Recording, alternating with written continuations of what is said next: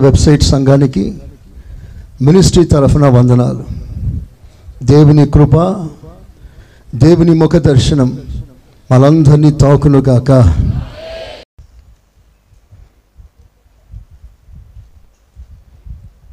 యాభై ఒకటో అధ్యాయం. యషయా పుస్తకం యాభై ఒకటో అధ్యాయం. ఒకటి రెండు వాక్యాలు చదువుగా విందాం. నీతిని అనుసరించుచు యహోవాను వెదకుచూ ఉండు వారాలారా నా మాట వినుడి. మీరు ఏ బండ నుండి చెక్కబడితిరో? ఏ బండ నుండి చెక్కబడితిరో? దాన్ని ఆలోచించుడి. దానిని ఆలోచించుడి. మీరు ఏ గుంట నుండి త్రవ్వబడితిరో? ఏ గుంట నుండి త్రవ్వబడితిరో దాన్ని ఆలోచించుడి. దానిని ఆలోచించుడి. మీ తండ్రి అయిన అబ్రహాము సంగతి మీ ఆలోచించుడి తండ్రి అయిన అబ్రహాము సంగతిని ఆలోచించుడి. మిమ్మను కనిన శారాను ఆలోచించుడి. మిమ్మును కనిన షారాను గూర్చి ఆలోచించుడి. అతడు ఒంటరి అయి ఉండగా నేను అతన్ని పిలిచి తిని. అతనిని ఆశీర్వదించి ఆశీర్వదించి అతనిని పెక్కు మంది ఎగునట్లు అధిక చేసి జనమగునట్లుగా నేను అతనిని ఆశీర్వదించి నీతి అందరు చప్పట్లు కొట్టి దేవుని కనపరుస్తా అధిక జనమగునట్లుగా నేను అతనిని ఆశీర్వదించి తిని. ఆమెన్. హలోయ ఇక రాయబడిన ఈ మాటల్లో శ్రేష్టమైన ఒక మాదిరిని దేవుడు మన ఎదుట పెడుతున్నాడు.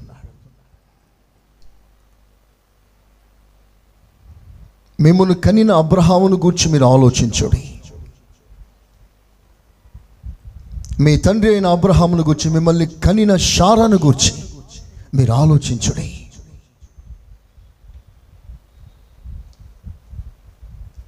నేను అంటాను ఈ వాగ్దానం ఈ మాట వాస్తవానికి ఇస్రాయిల్కు సంబంధించింది.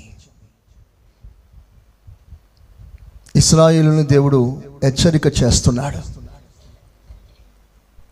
మీ పితరుడైన అబ్రహామును గూర్చి ఆలోచించండి. ఆ మాదిరిని అనుసరించండి. అంటే అబ్రహాం పిలువబడిన పిలుపు. అబ్రహాం దేవుని ఎదుట తాను జీవించిన జీవితం. అబ్రహాం యొక్క సమర్పణ. అబ్రాహం ఏ విధంగా వేరు చేయబడ్డాడో ఏ విధంగా ప్రభుని హత్తుకొని ఉన్నాడో ఏ విధంగా దీవించబడ్డాడో ఏ విధంగా దేవునికి స్నేహితుడిగా ఉన్నాడో ఏ విధంగా ప్రజలకు మాదిరిగా ఉన్నాడో అవన్నీ కూడా ఒక మాదిరిగా చూడండి అని ప్రభు ఇస్రాయిల్ని హెచ్చరిస్తున్నాడు. నేనంటాను కృత నిబంధన సంగమా ఆనాటి ఇస్రాయిల్ కంటే మీరు కొన్ని కోట్ల రేటులో శ్రేష్టమైన వారు అధికములై ఉన్నారు. చపళ్ళు కొట్టి దేవుని కనపరచండి. ఎందుకు అంటే ఆనాటి ప్రజలు ఏ బండ నుండి చెక్కబడ్డారో ఏ గుంట నుండి తీయబడ్డారో ఆ బండ ఆ గుంట అబ్రహాముకు సాదృశ్యంగా చెప్పి మాట్లాడుతున్నాడు. ఇప్పుడు మనం అబ్రహాముని చెక్కబడిన వారం కాదు మనం క్రీస్తులో నుండి చెక్కబడిన వారము చప్పట్లతో దేవుని కనపరచండి గట్టిగా. ఏసయా స్తోత్రం అనండి. ఏసయా స్తోత్రం. ఏ బండ నుండి చెక్కబడ్డారో ఏ గుంట నుండి తీయబడ్డారో అది ఎప్పుడు గుర్తుపెట్టుకోండి. బండ ఎత్తుగా ఉంటుంది గుంట లోతుగా ఉంటుంది. ప్రతి విశ్వాసి రెండు విషయాలను గుర్తుపెట్టుకోవాలి. నువ్వు ఎంత పైకి ఎదిగినా ఎంత చిన్న స్థాయిలో ఒదిగిపోయినా హెచ్చింపు స్థితిలోనైనా దీన స్థితిలోనైనా నువ్వు ఎప్పుడు క్రీస్తు అనబడుతున్న బండని ఎన్నడూ మర్చిపోవద్దు. అందరూ ఆమెనండి గట్టిగా. ఒకనాడు సొలోమోన్ అంటాడు మహాజ్ఞాని అయిన సొలోమోన్ ప్రభా నాకు అధికమైన ఐశ్వర్యం ఇవ్వకయ్యా. డబ్బు ఎక్కువైపోయి నేను మర్చిపోతానేమో.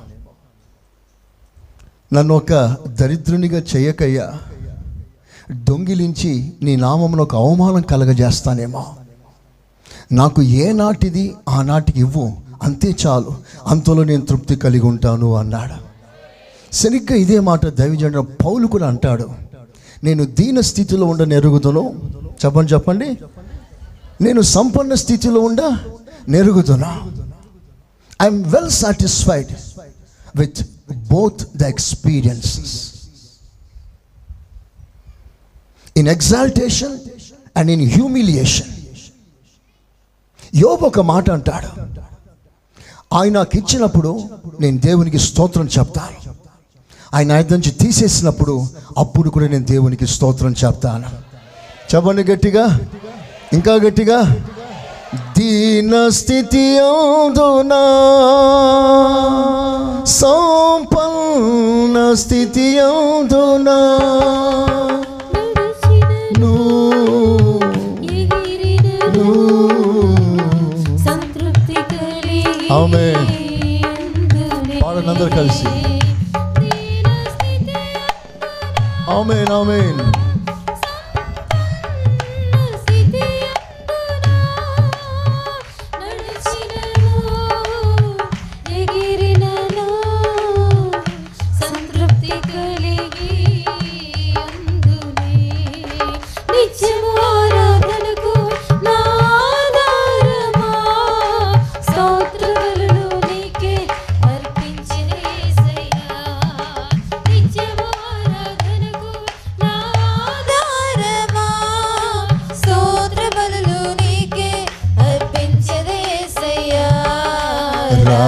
రాజా.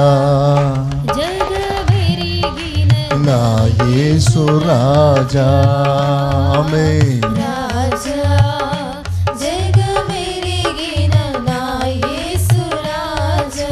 రాజా మీకు సంపద పెరిగినప్పుడు మీ ఆత్మీయత నిలకడగా ఉండాలి.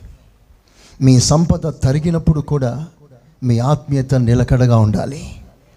ఈ సంపద ఈ ఆశీర్వాదాలు ఈ దీవెనలు ఈ కుర్చీలు ఈ గౌరవాలు ఘనతలు ఉంటాయి పోతాయి.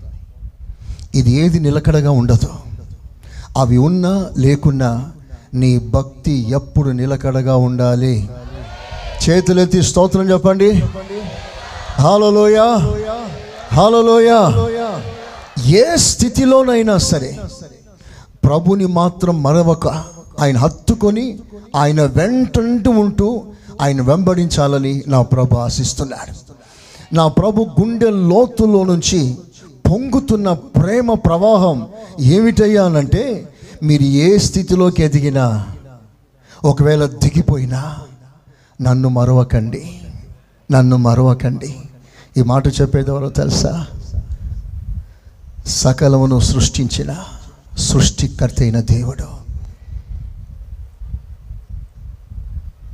సర్వాధికారి అయిన దేవుడు. ఒక్క మాటతో సమస్తము చేయుటకు చాలిన దేవుడు. ఆయన అంటాడు మరువకుమో మరువకుమో. జ్ఞాపకం చేసుకోండి అంటే డోంట్ ఫర్గెట్. నీ స్థితిని మర్చిపోకు. నిన్ను కనిన నా ప్రభుని ఎన్నడూనూ మర్చిపోవద్దు. ప్రైజ్ అలా ప్రియులారా మిమ్మల్ని అందరూ మర్చిపోవచ్చు. నేను తరచుగా చెప్పే మాటలు ఇవి. అలాంటి రోజులే మనం ఉన్నాం మీ కన్నవారు కూడా మిమ్మల్ని మర్చిపోవచ్చు. బైబిల్ అదే సెలవిస్తుంది. నవమోసాలు మోసి కష్టపడి కని పెంచిన నీ తల్లి నిన్ను మర్చిపోవచ్చేమో.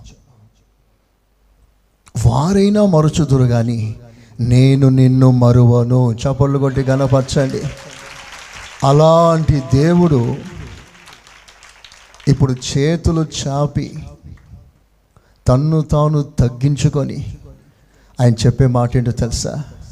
నన్ను మరవకండి. సంపదను ఎక్కువైతే మర్చిపోయే అవకాశం ఉంది. బిజీ షెడ్యూల్స్ అయిపోతే నన్ను మర్చిపోయే అవకాశం ఉంది. రాబడి ఎక్కువైపోతే మర్చిపోయే అవకాశం ఉంది. వ్యాపారం పెరిగితే మర్చిపోయే అవకాశం ఉంది. బంధాలు బంధుత్వాలు స్నేహాలు పెరిగితే నన్ను మర్చిపోయే అవకాశం ఉంది. సర్వ సమృద్ధి కలిగినప్పుడు నన్ను మర్చిపోయే అవకాశం ఉంది.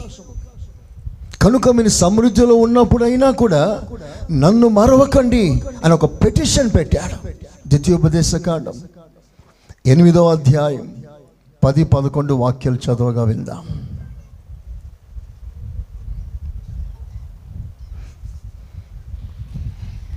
నీవు తిని తృప్తి పొంది. తిని తృప్తి పొంది అంటే తృప్తికరమైన స్థితిలో ఉన్నప్పుడు నీ దేవుడైన యెహోవా నీకిచ్చిన మంచి దేశమును బట్టి. ఆయనను స్తుతింపవలెను. మంచి దేశంలో నువ్వు ప్రవేశించిన తర్వాత అక్కడ నువ్వు దేవుని స్తుతించాలి. ఆ, నేడు నేను నీకు ఆజ్ఞాపించు. ఆయన ఆజ్ఞలను విధులను కట్టడలను. నీవు అనుసరింపక. నీ దేవుడైన యెహోవాను మరచి కడుపార తిని మంచి ఇండ్లు కట్టించుకొని. వాటిలో నివసింపగా నీ పశువులు నీ గొర్రె మేకలను వృద్ధి అయి. నీకు వెండి బంగారములు విస్తరించి. నీకు కలిగినదంతా వర్ధిల్లినప్పుడు నీ మనస్సు మదించి ఆ. దాసుల గృహమైన ఐగుప్తులో నుండి నిన్ను రప్పించిన. నీ దేవుడైన యెహోవాను మరిచి మరిచెదవేమో? మరిచదేవేమో? This is the fear of God దేవుడు కూడా భయపడుతున్నాడు. నేను ఆ మాటలు చదువుతున్నప్పుడు నా దేవుడు ఎంత దిగి వచ్చాడు ఆ మాట చెప్పడానికి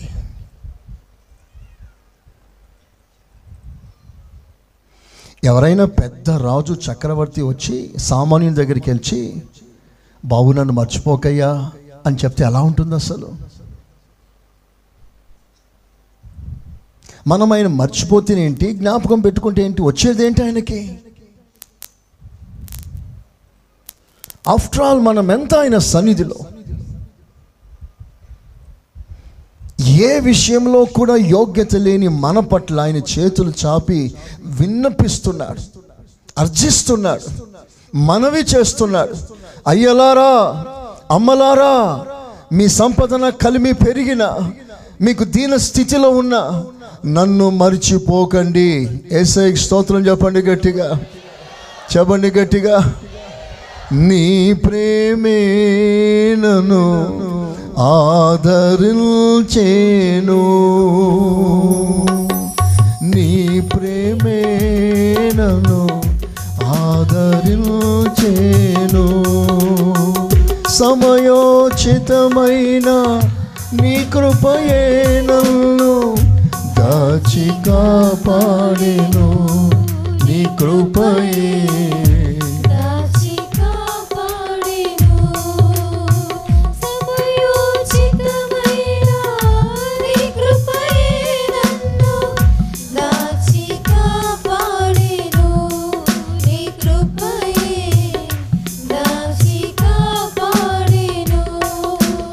మాటలు నేను ధ్యానం చేస్తూ ఉన్నాను. నా కంట్లోంచి నీళ్ళు కారుతూ ఉంది. దుఃఖాన్ని అణుచుకోలేకపోయాను. ఏ జనం వైపు చూసి నన్ను మరవకండి అంటున్నాడో తెలుసా? ఆ జనం ఎలాంటి వారు? ఎన్ని మార్లు దేవుని దుఃఖపరిచారు? ఎన్ని మార్లు దేవుని తిరగబడ్డారు? దేవునికి వ్యతిరేకంగా తిరగబడ్డారు? ఎన్ని మార్లు దేవుని వదిలి విగ్రహాల వైపు పోయారు? వారి కళ్ళ ముందు అద్భుతాలు సూచక్రియలు చూసి అనుభవించి కొన్ని క్షణాల్లోనే తొలగిపోయారు.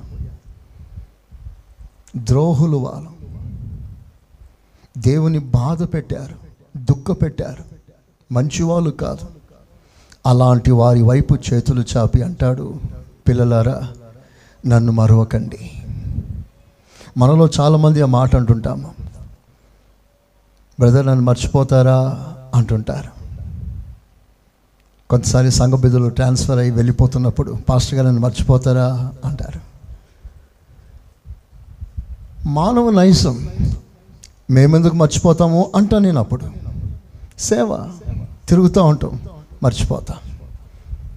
కానీ ఆ దేవుడు అంటాడు దయచేసి ప్లీజ్ నన్ను మాత్రం మరవకండి. ఆ మాటలో ఉన్న ఆ ప్రేమ ఎంత అద్భుతంగా ఉందో ఒక్కసారి తలంచి రెండు చేతులు పైకెత్తి బిగ్గరగా స్తోత్రం చెప్పండి.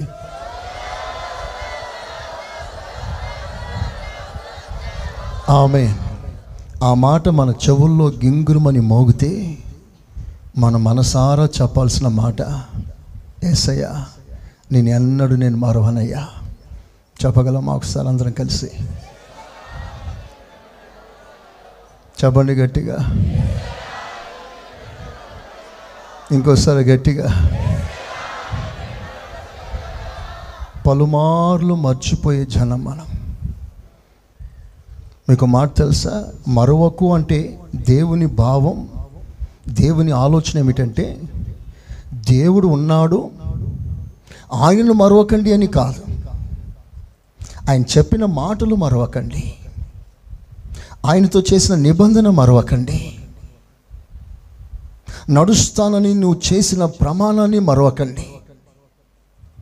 మీరు ఎంచుకున్న త్రోవను మరవకండి. మీరు చేసిన ప్రతిష్టను మరవకండి. దేవుడు మీకు ఇచ్చిన సందేశాన్ని మరవకండి.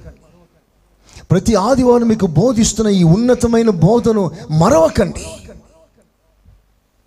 ఆయన మాటను మరిస్తే ఆయనను మరిచినట్టే. ఎందుకంటే దేవుని ప్రేమ ఏదనగా ఆయన ఆజ్ఞకు లోబడుటయే ఆయన ప్రేమ. ఇదే వాక్య సందేశం సారాంశం. ఆయనను ప్రేమిస్తే ఆయన ఆజ్ఞకు లోబడాలి. ఆయన చెప్పిన దానికి లోబడాలి.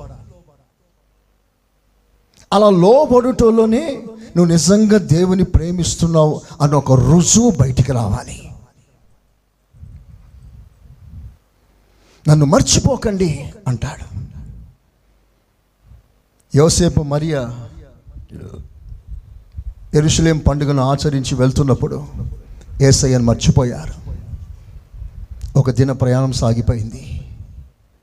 కానీ వారు ఎప్పుడు కూడా ప్రభు ప్రస్తావన కూడా తీసుకొని రాలేదు. ఏసయ్య ఉన్నాడు అనుకున్నారు కానీ లేడు. వీళ్ళు తప్పిపోయారు. ఉన్నాడు అనుకున్నారు కానీ వీళ్ళు తప్పిపోయారు. మనలో చాలామంది ప్రభు ఉన్నాడు అనుకుంటాం మా ఇంట్లో ఉన్నాడు మా వ్యాపారంలో ఉన్నాడు ఉద్యోగంలో ఉన్నాడు అనుకుంటాం. కానీ మనం ఎప్పుడో తప్పిపోయాం. కేవలం భ్రమ. ఏసయ్య ఉన్నాడు అనే భ్రమతో సాగిపోయే వాళ్ళు ఎంతోమంది ఉన్నారు. లవోదికే సంఘం ప్రభు ఉన్నాడు అనుకుంది ఆరాధన చేస్తుంది కానీ ప్రభు బయట ఉన్నాడు.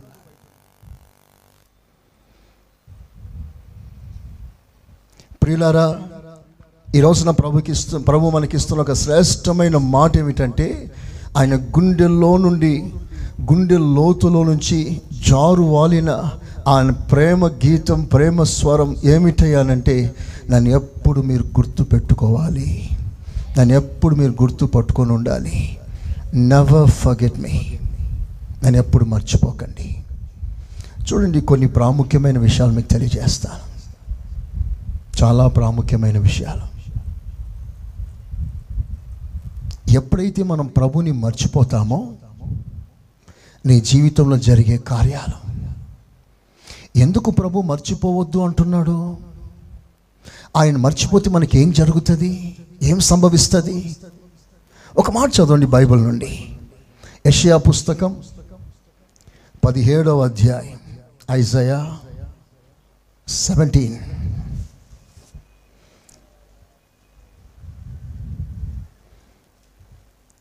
యషయా పుస్తకం పదిహేడవ అధ్యాయం పదో వాక్యం ఏలైనగా. నీవు నీ రక్షణకర్తయగు దేవుని. మరచిపోతివి నీ రక్షణకర్తకు దేవుణ్ణి నువ్వు మర్చిపోయా నీ ఆశ్రయదుర్గమైన ఉమ్. నీ శైలమును. జ్ఞాపకము చేసుకొనలేదు అందుచేత అందుచేత నీవు రమ్యమైన వనములను. నాటుచూ వచ్చితివి అందుచేత అందుచేత నీ రమ్యమైన ద్రాక్ష తోటలను నాటుతూ వచ్చితివి. వాటిలో అన్యమైన ద్రాక్షవలను నాటితివి. వాటిలో అన్యమైన ద్రాక్షను నాటితివి. నీవు నాటిన దినమున దాని చుట్టూ కంచె వేసితివి. ప్రొద్దుననే నీవు నీవు వేసిన విత్తనములను. పుష్పింపజేసితివి. గొప్ప గాయములను. మిక్కుటమైన బాధయు. కలుగు దినమున ఆ. పంట కుప్పలుగా కూర్చబడును ఓహో బహుజనములు. సముద్రముల ఆర్భాటం వలె ఆర్భటించును. జనములు ప్రవాహ జలముల ఘోష వలె ఘోషి ఘోషించును. జనములు విస్తార జలముల ఘోషవలే ఘోషించును. ఆయన వారిని బెదిరించును. వారు దూరముగా పారిపోదురు.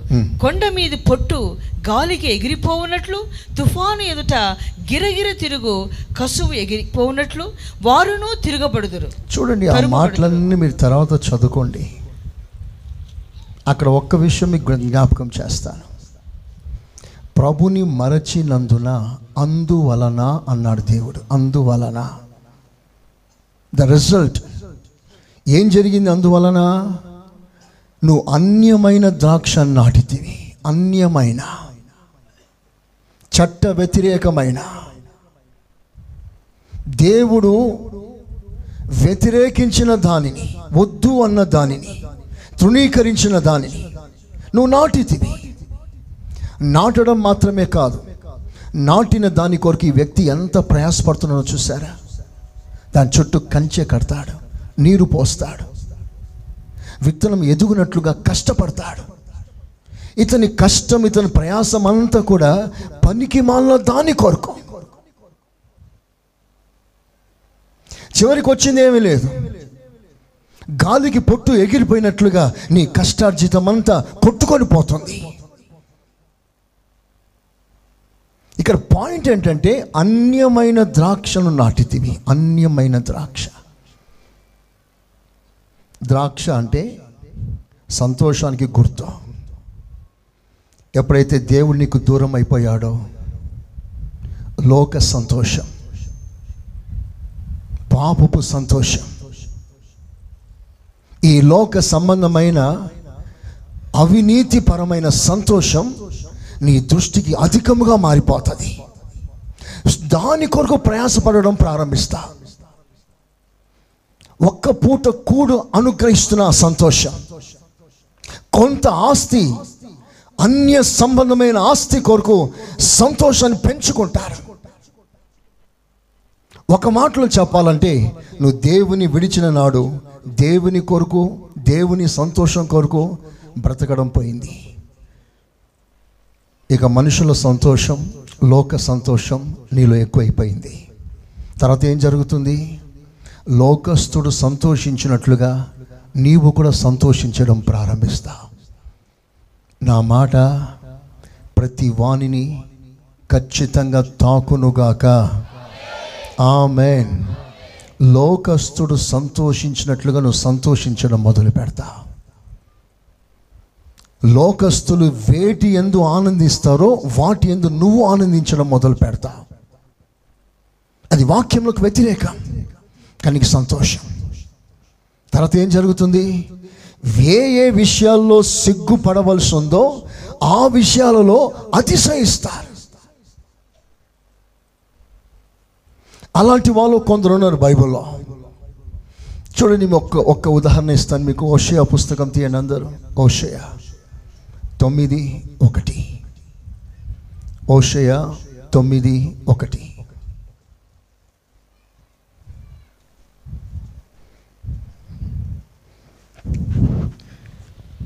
ఇస్రాయిలు.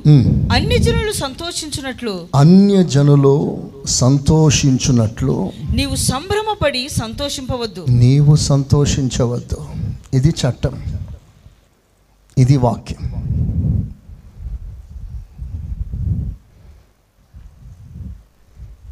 ఆ మాట మీరందరూ కలిసి చదవాలని నేను కోరుకుంటున్నాను. లేదా నేను చెప్పినట్లుగా చెప్పండి. అన్యజనులు సంతోషించున్నట్లు నేను సంతోషించకూడదు. మరొకసారి చెప్పండి ఆ మాట అందరు కలిసి? వాళ్ళకి చాలా సంతోషాలు ఉన్నాయి వాళ్ళకి చాలా సరదాలు ఉన్నాయి వాళ్ళకి చాలా సంబరాలు ఉన్నాయి. వాటిలో ప్రవేశించకూడదు. ఎందుకంటే నీ సంతోషం వేరు. అసలు నీ సంతోషం ఏమిటి? చదువు నిర్గమకాండం ఐదవ అధ్యాయం. నిర్గమకాండం ఐదవ అధ్యాయం. మొదటి వాక్యం. తరువాత మోషే అహరోనులు వచ్చి వచ్చి ఫరోను చూచి. ఇస్రాయేలు దేవుడైన యెహోవా. అరణ్యములో నాకు ఉత్సవము చేయుటకు అరణ్యంలో నాకు పండుగ చేయుటకు నా జనులు పోనీయమని నా జనులు. పోనీవమని ఆజ్ఞాయించుచున్నాడు ఇస్రాయేలు పాపములో బానిసత్వములో ఐగుప్తులో దాసులుగా ఉన్నప్పుడు దేవుడు వారిని విడిపిస్తున్నాడు ఏ షరతు మీద విడిపిస్తున్నాడు? ఏమి ఆశించి దేవుడు వారిని విడిపిస్తున్నాడు? దేవుడు వారిని విడిపించేటప్పుడు తన మనసులో ఉన్న ఆనందం ఏమిటో తెలుసా? ఈ ప్రజలు ఐగుప్తులో ఉన్న ఈ ప్రజలు బానిసలైన ఈ ప్రజలు ఐగుప్తు సంతోషాన్ని అనుభవిస్తున్న ఈ ప్రజలు నాకు పండుగ చేయునట్లుగా నాకు పండుగ చేయనట్లుగా వారిని పోనివ్వు. అంటే ఇస్రాయిలు ఐగుప్తులను వదిలిన సందర్భం ఎందుకయ్యానంటే దేవునికి పండుగ చేయటానికి. చెప్పండి చెప్పండి దేనికి పండుగ? చెప్పండి గట్టిగా. I show you the difference దేవుని పండుగ కాదు దేవునికి పండుగ. అందరు చెప్పండి అన్నమాట దేవుని పండుగ కాదు. చెప్పండి చెప్పండి అందరూ మాట చెప్పండి. దేవునికి పండుగ. దేవుని పండుగ ఏంటి? దేవునికి పండుగ ఏంటి? దేవుని పండుగ అంటే క్రిస్మస్. స్తోత్రం. మనం కేకులు కోసుకోవడం మనం కొత్త బట్టలు వేసుకోవడం మనం సరదా చేసుకోవడం ఊరు ఊర్లు తిరగడం షికార్లు చేయడం ఏసయ్య పుట్టాడు స్తోత్రం అని చెప్పుకుంటూ మనం పండుగ చేసుకోవడం. ఇప్పుడు దేవునికి పండుగ చేయాలి. పండుగ అంటే సంతోషం సంబరం. ఇప్పుడు దేవునికి సంబరం చేయాలి. అంటే నువ్వు దేవుని సంతోష పెట్టాలి చపలు కొట్టండి ఇప్పుడు గట్టిగా. కొట్టాలి గట్టిగా. ఏ సయా స్తోత్రం అనండి. చెప్పండి గట్టిగా. దేవునికి సంతోషం కలగ చేయాలి అందుకే దేవుడు వారిని నడిపించాలి. ఇక అరణ్యంలో వారు సంతోషించడానికి అక్కడ ఏం లేదు మన్ను తప్ప. ఎటు చూసిన మన్నే మట్టి ఇసుక తప్ప ఇంకేమీ లేదు అక్కడ. కంటికి రమ్యమైన దృశ్యాలు ఏమీ లేవు. పెద్ద పెద్ద బిల్డింగ్లు లేవు. మంచి సిటీస్ లేవు. ఏమీ లేవు. ఒక మాటలో చెప్పాలంటే ఇసుక తప్ప ఇంకేమీ లేదు. అక్కడ దేవుడు తీసుకొచ్చి ఏమన్నాడంటే ఇక్కడ మీరు పండుగ చేసుకోవడానికి ఏం లేదు బిడ్డలారా ఇక్కడ మీరు ఏదైనా పండుగ చేయాలంటే అది నాకు మాత్రమే చేయాలి. చెప్పాలి కొట్టు గట్టిగా. హాలలోయ ఇప్పుడు చెప్పండి ఏసే మన పండుగ. మంచిగా చెప్తారా? ఏసయే నా పండుగ. అదే వాక్యం సెలవిస్తుంది ప్రభునందు చవాలి చవాలి ప్రభునందు మరలా చెప్పుచున్నాను ప్రభునందు ఎందులో ఆనందించాలి? ఎందులో ఆనందించాలి? ఎందులో ఆనందించాలి? ప్రభునందు. This is the base for every Christian అంటే కష్టాలు రాకమాన వస్తాయి. బాధలు రాకమాన వస్తాయి. కన్నీటి సమస్యలు రాకమాన వస్తాయి. వీటి యందు మనం చేయవలసింది ఏంటంటే ప్రభునందు మాత్రమే మనం ఆనందించాలి. హాలలోయ హాలలోయ. చెప్పండి హుషారుగా ఇంకా గట్టిగా. కష్టమే వచ్చినను కష్టమే కలిగినను. స్తుతి పాటలే పాడుమా.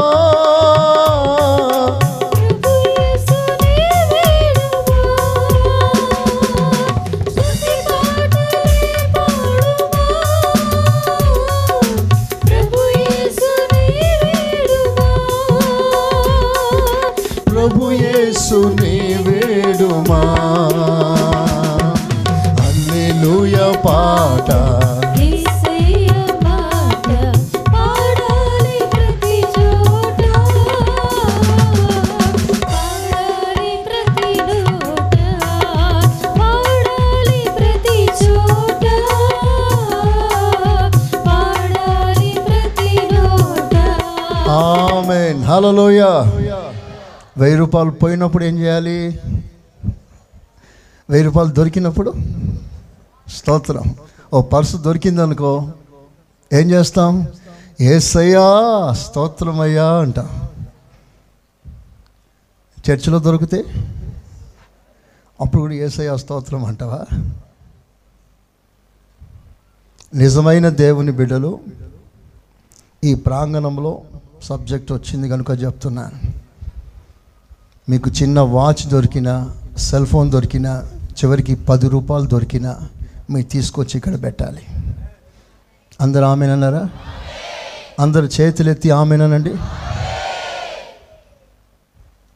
అంటే ఈ మాట ఎవరికి సంబోధించాలో వారికే సంబోధిస్తుంది. మిమ్మల్ని అందరిని ఉద్దేశించబట్లేదు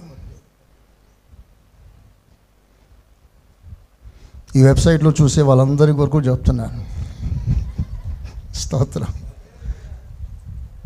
మీకు ఏది దొరికినా తీసుకొచ్చి పెట్టాలి ఇక్కడ. నేను ఒకప్పుడు నిబంధన చేసిన దేవునితో ప్రభా ఎక్కడ ఏది దొరికినా నీదే అన్నా. స్తోత్రం. ఏ దొరికిన పర్సే కానీ గోల్డే కానీ వస్తువు కానీ డైమండ్ దొరికినా అది నీదే ప్రభా అన్న. ఒకరోజు గోల్డ్ చైన్ దొరికింది. స్తోత్రం. ఓ నా సంతోషానికి అవధులు లేవు.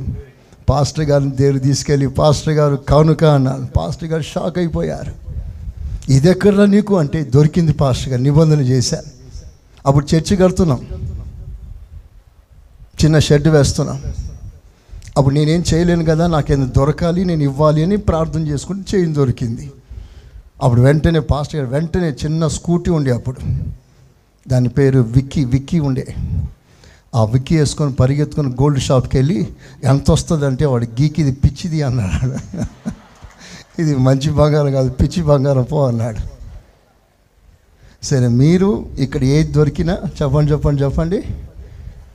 బలిపీఠం దగ్గర తీసుకొచ్చి పెట్టాలి. ప్రైజ్ అలా హలలోయ హలలోయ మీది కానిది ఏదైనా అది మీకు పాపం. మీరు ప్రయాసపడి మీరు సంపాదించినది ఏదైనా మీ దగ్గర ఉండకూడదు.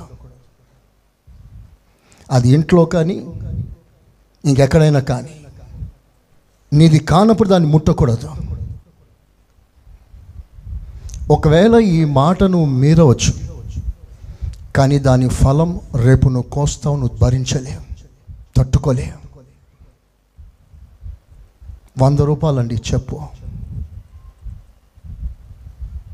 వెయ్యి రూపాయలు రెండు వేల రూపాయలు ఇస్తాను. కానీ దేవుడు దాన్ని రేపు ఎలా రాబడతాడో తెలుసా? చక్ర వడ్డీ ఇస్తాడు.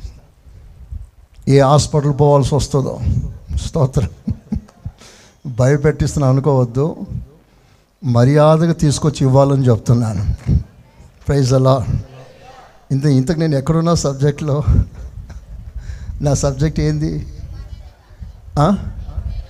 ఏసయ్యకు పండుగ చేయాలి. ఆమెన్. హలలోయ హలలోయ సో దేవునికి మాత్రమే సంతోషం కలగజేయాలి. వెయ్యి రూపాయలు దొరికినప్పుడు ఏం చేయాలి? చెప్పాలి వెంటనే. సంతోషించాలి కదా? అది ఆటోమేటిక్ అది చెప్పనక్కర్లేదు. వెయ్యి రూపాయలు పోతే సంతోషించగలమా? అలాంటి వారు మాత్రం చేతులెత్తి స్తోత్రం చెప్పండి. కష్టం. భయం. చెప్తే నిజంగా పోతుందేమోనని. పోయినప్పుడు కూడా ఎందుకు సంతోషించాలంటే అది ఎవరికో దేవుడు ఇవ్వాలనుకున్నాడు అది నీ దగ్గర తీసి ఇచ్చాడు. సో నువ్వు ఒకరికి సహాయం చేయగలుగుతున్నావు నీకు తెలియకుండానే. ఆమెనంటారా అది నా అభిప్రాయం మాత్రమే. ప్రైజ్ అలా హలలోయ చిన్నప్పుడే నాకు ఆ తలంపు దేవుడిచ్చాడు నాది ఏది పోయినా నేను ఎప్పుడు బాధపడను. ఎవరికి దొరుకుతుందో వారి కొరకు నువ్వు నియమించావు. అందుకు నీకు స్తోత్రం అని చెప్తాను. ప్రైజ్ అలాడ్ హలోయ నీ తండ్రిని ఒక్కసారి చూడు అన్నాడు. ఆయన మర్చిపోకు. ఏం చూడాలి అబ్రహాంలో? అబ్రహాంలో ఏముందని చూడమంటున్నాడు? ఒక రెండు విషయాలు మీ ముందు పెడతాను అబ్రహాం ఒక మాదిరిగా దేవుడు ఇక్కడ పెడుతున్నాడు. అబ్రహాం యొక్క స్థానం ఎంత గొప్పదండి. ఒక తండ్రిగా తాను తనను దేవుడు అభిషేకించాడు. ఓ పక్కన యూదులకి ఓ పక్కన క్రైస్తవులకి ఓ పక్కన ముస్లిమ్స్కి. అందరికైనా ఒక తండ్రి. What a great position. ఆ అబ్రహామును కూర్చంటాడు I set my son Abraham as an example to the whole world ఒక మాదిరికరమైన స్థానంలో దేవుడు అబ్రహాంను ఉంచాడు. నేను అంటాను అబ్రహాం మాత్రమే కాదు ప్రతి తండ్రి తన ఇంటి వారికి ఒక మాదిరిగా ఉండాలి. చపళ్ళు కొట్టండి గట్టిగా. హలలోయ హలలోయ మన వెనుక మన పిల్లలు మన పిల్లలు పిల్లలు మన మాదిరిని అనుసరించినట్లుగా. ఏం మాట్లాడాలి? ఎలా మాట్లాడాలి? భార్యాభర్తలుగా వాళ్ళు తల్లిదండ్రుల వైపు చూస్తున్నారు రేపు వాళ్ళు పెళ్ళి అవుతాయి వారికి పెళ్ళి అవుతుంది అప్పుడు వాళ్ళు ఎలా తమ జీవితాన్ని గడపాలి? దానికి ఒక పునాది తల్లిదండ్రులే. మీ మధ్యలో ఉన్న ప్రేమ అనురాగం మీ మధ్యలో ఉన్న సమాధానం ఒకరినొకరు గౌరవించే మనస్సు కుటుంబంలో ఉండవలసిన ఐక్యత ఇవన్నీ రేపు మీ పిల్లలకు ఒక పునాదిగా మారాలి.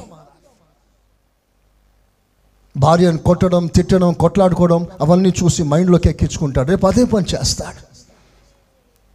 You set and bad example Abraham గురించి దేవుడు అంటాడు రాబోయే తరం వారికి అతడు ఒక చక్కటి పాఠం నేర్పగలవాడని అబ్రహాంను గురించి నేను ఎరుగుదును అన్నాడు. స్తోత్రం చెప్పండి గట్టిగా. హాలలోయా కనుక అబ్రహాం ఒక మాదిరిగా పెట్టాడే. అతనిలో ఉన్న లక్షణం రెండు చెప్పనా మీకు? ఒకటి లోబడు మనసు గలవాడు. లోబడు మనస్సు గలవాడు. రెండవదిగా భారము గలవాడు. ఆత్మల భారం గలవాడు. మూడవదిగా నమ్మకమైన మనసు గలవాడు. ఇది చాలు మనకి. ఇందులో ఒక్క విషయం తెలియజేస్తాను. అబ్రహాంలో వాస్తవానికి ఏడు అనుభవాలు బయటికి తీశాను. ఇది ఎండాకాలం కనుక భయపడకండి. సెవెన్ పాయింట్స్ కాదు ఓన్లీ త్రీ పాయింట్సే. స్తోత్రం. సంతోషంగా చెప్పారే. హాలలోయ చెప్పండి అబ్రహాం ఎవరు? లోబడి మన సందరు చెప్పండి బ్రదర్స్ చెప్పండి. మ్యాన్ ఆఫ్ ఒబీడియన్స్ ఇప్పుడు దేవుడు అంటాడు అబ్రహాం దగ్గర నుండి విధేయత నేర్చుకో. లర్న్ ఒబీడియన్స్ ఒక్క మాట ఒకే మాట. అబ్రహం ఊర్లో ఆస్తి ఉంది చరస్థిర ఆస్తి ఉంది స్థిర నివాసం ఉంది. బంధుమిత్రులు ఉన్నారు ఓ పెద్ద ఫ్యామిలీ ఉంది. అంతకు మించిన ఓ పెద్ద వ్యాపారం ఉంది. ఈ వాస్ అన్ గ్రేట్ ఇండస్ట్రియలిస్ట్ ఓ పెద్ద వ్యాపారవేత్త. చరిత్ర చెప్తున్న సత్యం. అంటే వ్యాపారవేత్త అంటే పేరు ఘనత గౌరవం హోదా అబ్రహంకి ఆ ఊర్లో కలదు. ఇవన్నీ ఉండగా దేవుడు ఒక్కసారి పిలిచాడు అబ్రహమా బయలుదేరు అన్నాడు. ఎప్పుడైతే అబ్రహాము ఒక మహిమ గల దేవుని కల్లారా చూశాడో ఆ మహిమకు లోబడిపోయాడు. తిరుగు మాట్లాడలేదు ఎదురు మాట్లాడలేదు. అంతకుముందు పరిచయం లేదు? అంతకుముందు ఒక విగ్రహారాధికుడు? విగ్రహాలు తయారీలో ఉండేవాడు? విగ్రహాన్ని అమ్ముకునేవాడు? దేవుడు అంటే ఎవరో తెలియదు. కానీ ఒక్కసారి మహిమగల దేవుడు ప్రత్యక్షం కాగా ఆ మహిమను ఒక్కసారి చూశాడు ఆ స్వరం విన్నాడు ఆ ఒక్కసారికి పరిపూర్ణమైన విధేయత గలవాడై బయలుదేరు అనగానే సమస్తాన్ని వదిలి అబ్రహాము బయలుదేరాడు. చపలు కొట్టండి గట్టి ఒకసారి. హాలలోయ ఒక్క పిలుపు. రా. వచ్చేసాడు ఒకవేళ అలాంటి పిలుపు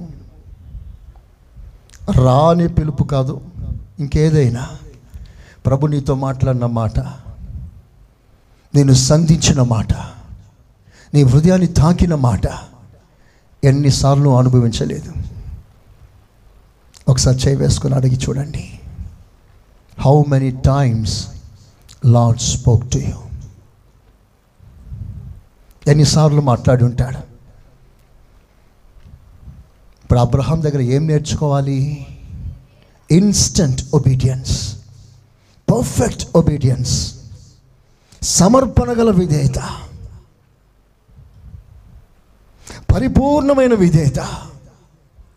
ఎదురు మాట్లాడని విధేయత. ఇంకేమి ప్రశ్నించకుండానే లోబడే మనస్సు. అన్నీ వదిలి బయలుదేరాడండి. కనీసం ఆయన ఎవరు? బయలుదేరమంటున్నాడే? ఎక్కడికి బయలుదేరాలి?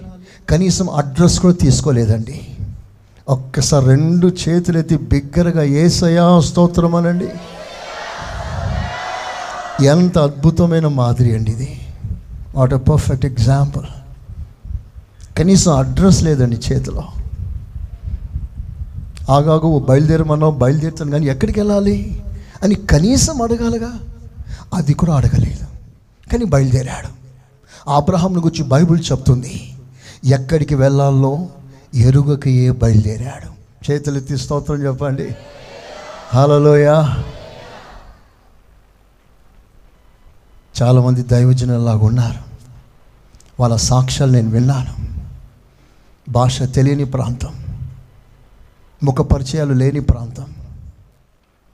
ఆ ప్రాంతాన్ని గురించి ఏమాత్రం ఆలోచన అవగాహన లేని ప్రాంతం. దేవుడు వెళ్ళమనగానే వెళ్ళారు. అలా వెళ్ళడం వలన ఆ ప్రాంతంలో గొప్ప గొప్ప సేవ చేయడం వారికి దేవుడిచ్చిన ఆశీర్వాదం. ప్రైజ్ అలా అందుకు నేను కూడా మీకు ఒక మాదిరి. దైవజనులను రామగుండం వెళ్ళమన్నారు. స్తోత్రం. నేను పోను అని తిరగబడలేదు. కోర్స్ నా తండ్రిని విడిచిపెట్టడం అప్పట్లో నాకు ఇష్టం లేకుండే. కానీ వెళ్ళమన్నాడు ఒక మాటకి లోబడ్డాను వచ్చాను. దేవుడి సేవను గొప్పగా దేవుడు ఆశీర్వదించాడు. స్తోత్రం. హలలోయ లోబడుటలో ఉన్న ఆశీర్వాదం ఏది? లోబడుటలో రూపాంతరం ఉంది. ట్రాన్స్ఫర్మేషన్ ఏసయా స్తోత్రం అనండి. చెప్పండి లోబడుటలో ఏముంది? రూపాంతరం చెప్పండి గట్టిగా. చెప్పండి గట్టిగా. నీళ్ళను ముంచుకొని వెళ్ళి పోయండి రా అన్నాడు. అక్కడ కావాల్సిన ద్రాక్ష రసం కానీ ప్రభు నీళ్ళను పోయమన్నాడు. కావాల్సిన ద్రాక్ష రసం కదా? నీళ్ళు పోయమంటావేంటి? నేను చెయ్యను ఆ పని అనలే. ఏదైతే ఏంటి చెప్పారు కదా చేద్దాం అని నీళ్ళనే ముంచుకెళ్ళారు. దారిలో వెళ్తుండగానే నీళ్ళు రూపాంతరం చెందింది. మధురమైన ద్రాక్షరసంగా మారింది. ప్రైజ్ అలాడ్ అంటే లోబడుటలో మనసును దేవుడు మార్చేస్తాడు. నీ సామాన్యమైన జీవితాన్ని అసమానంగా మార్చగల దేవుడు ఆయన. ఎప్పుడు నువ్వు లోబడినప్పుడు లోబడుటలో స్వస్థత ఉంది. ఆ కుష్ఠరోగులతో దేవుడు అంటాడు నువ్వు వెళ్ళి యాజకులు కనుపరుచుకోపో అన్నాడు. నువ్వేదో స్వస్థపరుస్తావు నీ దగ్గరికి వస్తే ఇంకెక్కడికో పంపిస్తున్నావు ఏంటయ్యా? నువ్వు స్వస్థపరిస్తే పరుచులైతే ఇంక వద్దులే అని తిరగబడలేదు. ఇంకా కుష్ఠరోగులే వచ్చారు మీరు ముందు వెళ్ళి యాజకులు కనపరుచుకొని పోండి అన్నాడు. మంచిదయా అని వెంటనే కుష్ఠరోగులు వెళ్తా ఉన్నారు వెళ్తా ఉన్నారు. వెళ్తుండగానే వారు స్వస్థత పొందారు. చపలు కొట్టండి. హలోయ రాయబడిన మాటలు జరిగిన విషయాలు. అంటే లోబడుటలో స్వస్థత ఉంది. అందరు చెప్పండి లోబడుటలో? నంబర్ వన్ లోబడుటలో రూపాంతరం ఉంది. స్వస్థత ఉంది. ప్రైజ్ అలాడ్ రాత్రంతా వల వేశాడు ఒక్క చేప పట్టలేదు. దేవుడు వల వేయమన్నాడు వేశాడు. వేసిన చోటే వేశాడు. రాత్రంతా పట్టిన ఒక్క చేప కూడా పట్టని అదే స్థలంలో వేశాడు. లోపడ్డాడు నాకు బాగా తెలుసులే ఎక్కడ చేపలు పడతావు ఎప్పుడు పడతావు తెలుసులే. నువ్వేం చెప్తావు నాకు అనలే. ఇక్కడే పట్టానే రాత్రంతా కానీ నువ్వు చెప్తున్నావు కనుక నీ మాట కొరకు నేను వేస్తున్నానయ్యా అన్నాడు. వేశాడు. వాస్తవానికి అక్కడ చేపలు లేవు. రాత్రంతా అక్కడ గాలం వేశాడు వల వేశాడు లేదు చేపలు. కానీ ఎప్పుడైతే మరలా వల వేశాడో ఆ వల వేస్తున్నప్పుడే చేపలకు ఏమర్థమైనా తెలుసా? ఇది లోబడుట వలన వేస్తున్న వల. ప్రైజ్ అలా ఏసయ్య పంపిన వల ఇది అని చేపలన్నీ పరిగెత్తుకొని వచ్చి వలలో పడ్డాయి. లాగలేకపోయాడు. లోబడుటలో అభివృద్ధి ఉంది. స్తోత్రం చెప్పండి గట్టిగా. హలలోయ హలలోయ నువ్వు ఎంత లోబడతావో అంత దీవించబడతావు. అంత ఆశీర్దించబడతావు అబ్రహం దేనికైనా లోబడ్డాడు. ఏది ఇవ్వమన్నా ఇచ్చేస్తాడు. ఏనాడు ఎదిరించలేదు. ఎందుకు అని ఏనాడు ప్రశ్నించలేదు. చివరికి తన ఎద్ద ఉన్న ముద్దుల కుమార్ని అర్పించమంటే ఇచ్చేశాడు. తన ఇంట ఉన్న తాను ఇంకను ఇస్సాకు పుట్టకముందే ఇస్మాయిల్ని హాగని ఎంతో ప్రేమించి ఉంటాడు. కానీ ఇస్సాకు పుట్టిన తర్వాత చిన్న సమస్యలు వచ్చింది. దేవుడు ఆమెను పంపేయమన్నాడు. వెంటనే లోబడ్డాడు. వెంటనే ఇస్మాయిల్ని హాగర్ని పంపించేశాడు. ఎక్కడ కూడా తిరగబడ్డట్టు లేదు. అందుకే దేవుడు అంటాడు మీ తండ్రి అయిన అబ్రహామును చూడండి. ఏం చూడాలి? ఆయన విధేయత మనసు గలవాడు. ఆయన లోబడేవాడు. ఎందుకు చూడమంటున్నాడు? అలాగున మీరు కూడా లోబడండి. స్తోత్ర. హలలోయ హలలోయ ఒక్క మాటకే లోబడాలి. అలాంటి భారం మనకు కావాలి. రెండవదిగా అబ్రహాం ఎవరు అంటే ఆత్మల భారం గలవాడు. కాపాడే మనసు గలవాడు. చదవండి ఆది కాండం పద్దెనిమిదవ అధ్యాయం. అందరు తీయన మాటలు. ఆది కాండం పద్దెనిమిదవ అధ్యాయం.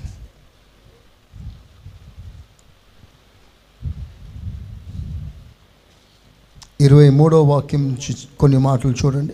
అప్పుడు అబ్రహాము సమీపించి ఇట్లా నేను. దుష్టులతో కూడా నీతిమంతులను నాశనం చేయుదువా? అక్కడ ఒక్కసారి ఆగండి. దుష్టులతో పాటు నీతిమంతులను నాశనం చేయుదువా? నాశనం చేయదు అందరి తలలు పైకెత్తండి. అబ్రహాం దేవుని యొద్ద ప్రార్థన చేస్తున్నాడు. అబ్రహాం దేవుని అడుగుతున్నాడు. నీతి మంతులను కూడా నువ్వు చంపేస్తావా దుష్టులతో పాటు?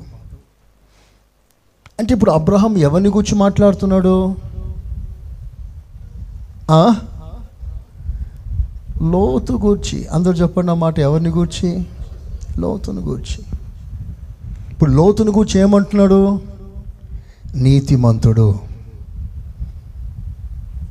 ఆ డెప్త్ మీకు అందరికి తెలియాలి. అబ్రహాం ఎంత మంచి మనసు గలవాడో మీరు తెలుసుకోవాలి.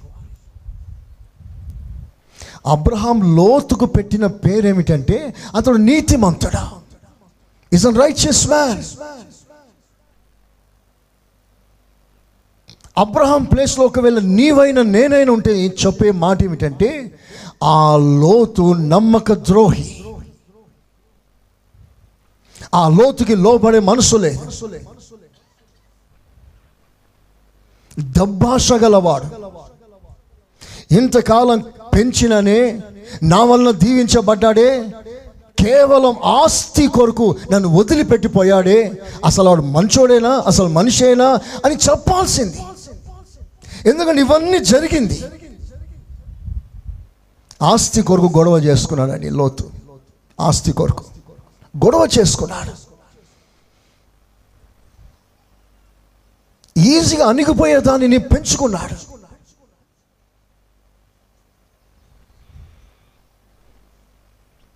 తండ్రికి ద్రోహం చేశాడు. అలాంటివి ఎన్నో లోతులో ఉన్న అబ్రహాం ఏమంటున్నాడో తెలుసా? అతడు నీతిమంతుడండి. ఒక్కసారి అబ్రహాం అతనికి ఇచ్చిన మంచి మనసును బట్టి దేవునికి ఒకసారి స్తోత్రాలు చెల్లిస్తామా? స్తోత్రం స్తోత్రం స్తోత్రం స్తోత్రం. మనందరిలో కూడా అలాంటి సాక్ష్యం కావాలి. అలా చెప్పడం చాలా కష్టం. ఎందుకంటే నీతిమంతులను కూడా ఏదో రకమైన బ్లేమ్స్ నింద మోపి అతని పేరు చెడ్డదని కొట్టివేసే సమాజంలో మనం ఉన్నాం. మంచోల్ని కూడా దోషిగా నిరూపించే రోజు అలాంటి దోషిగా ఉన్న లోతుని అతను నీతిమంతుడు అంటాడు. అంటే అర్థం ఏంటంటే ఒక దైవికమైన మనసుతో అబ్రహాం లోతును చూస్తున్నాడు. ఇప్పుడు అబ్రహాం ప్రార్థన అంతా ఏమిటంటే దేవా ఎలాగైనా సరే లోతును కాపాడయ్యా లోతును బ్రతికించయ్యా వాడు తెలియక చేశాడయ్యా ఏదో డబ్బా శుచి వెళ్ళిపోయి పనికి మాలిన చోటు ఉన్నాడయ్యా వాని మీద నీ కోపం రగులుకోవద్దయ్యా వాని ఎలాగైనా కాపాడయ్యా. ఆ ప్రార్థన ఆ విన్నపం అబ్రహాం పోరాడే ఆ స్టైల్ ఎంత బాగుంటుందో తెలుసా అండి? మీరు ఇంటికి వెళ్ళి ఆ- వచనం ఇరవై మూడు నుంచి ముప్పై మూడు వరకు చూడండి. ఎంత అద్భుతంగా. ఒక్క మాట చదవండి ఇరవై ఏడో వాక్యం చూడండి ట్వంటీ సెవెన్. అందుకు అబ్రహాము ఇదిగో ధూళియు బూడిదైన ధూళి బూడిద. ఆయన నేను ఆయన నేను ప్రభువుతో మాట్లాడ తెగించుచున్నా ఎవరి కోసం అండి అంత తగ్గించుకుంటున్నాడు అబ్రహాము? నిజంగా నీతిమంతుడా లోతు? ద్రోహం చేయలేదా? గుండెల మీద తన్ని పోలేదా? ఎందుకు మనం సమాధానంగా ఉందామని చెప్పిన గొడవ చేసుకొని వేరైపోయినాడు కాదా లోతు? ఆ లోతు కొరకు అబ్రహాం నేల మట్టుకు తగ్గించుకున్నాడండి. ధూళినయ్యా దూసినయ్యా నా ప్రార్థన ఒక్కటి ఆలకించయ్యా అని ఏడుస్తున్నాడు. దేవుని ఉగ్రత లోతు మీద పడకూడదని రాత్రి పగలు పోరాడి ఆయన సన్నిధిలో సమీపించి తెగించి మాట్లాడతాడు. అంటే అంత భారం. అంతకుముందు ఏం జరిగిందో మీకు తెలుసా? ఎప్పుడైతే లోతు సోదముకి వెళ్ళాడో ఆ సోదము పట్టణాన్ని శత్రువు వచ్చి కబ్జా చేశాడు. ఆస్తి పాస్తులను ఎత్తుకుపోయారు. అందులో లోతు కూడా ఉన్నాడు. లోతును పట్టుకుపోయారు. లోతు ఆస్తి అంతా పట్టుకుపోయారు. ఆ తర్వాత ఈ విషయం అబ్రహం విన్నాడు. ఆ మాట మాత్రం మీరు చదవండి. ఆది కాండం పద్నాలుగో అధ్యాయం. ఆది కాండం పద్నాలుగో అధ్యాయం. పద్నాలుగో వాక్యం చూడండి. అబ్రహాము. తన తమ్ముడు చెరపట్టెనని విని తమ్ముడు చెరపట్టెనని విని. విని విని చాలు విని. అందరూ ఆ మాటనండి విని. మంచిగానండి కొంచెం గట్టిగా. విన్నాడు. ఏమని విన్నాడు? చెరపట్టబడ్డాడని విన్నాడు. అంటే వార్త వచ్చింది. లోతు తానే వచ్చి కాలు మీద పడి అయ్యా అయ్యా నా నా ఆస్తి అంత ఎత్తుకుపోయారయ్యా. దయచేసి నన్ను కాపాడయ్యా. అని అడగలే. విన్నాడు. ఒకవేళ మనం ఆ ప్లేస్లో ఏమంటామంటే వాడు రాని.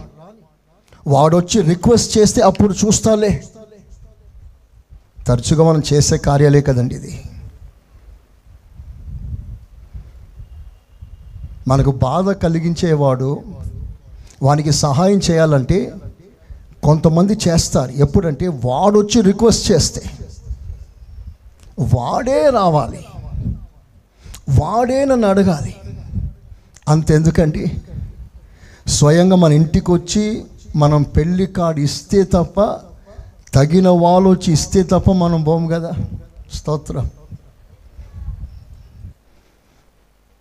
మన విజయవాడలో దైవజనుని పెళ్ళి జరుగుతుంది. నన్ను పిలవలే. కానీ ఆ దైవ సేవకుడు పరిచయం.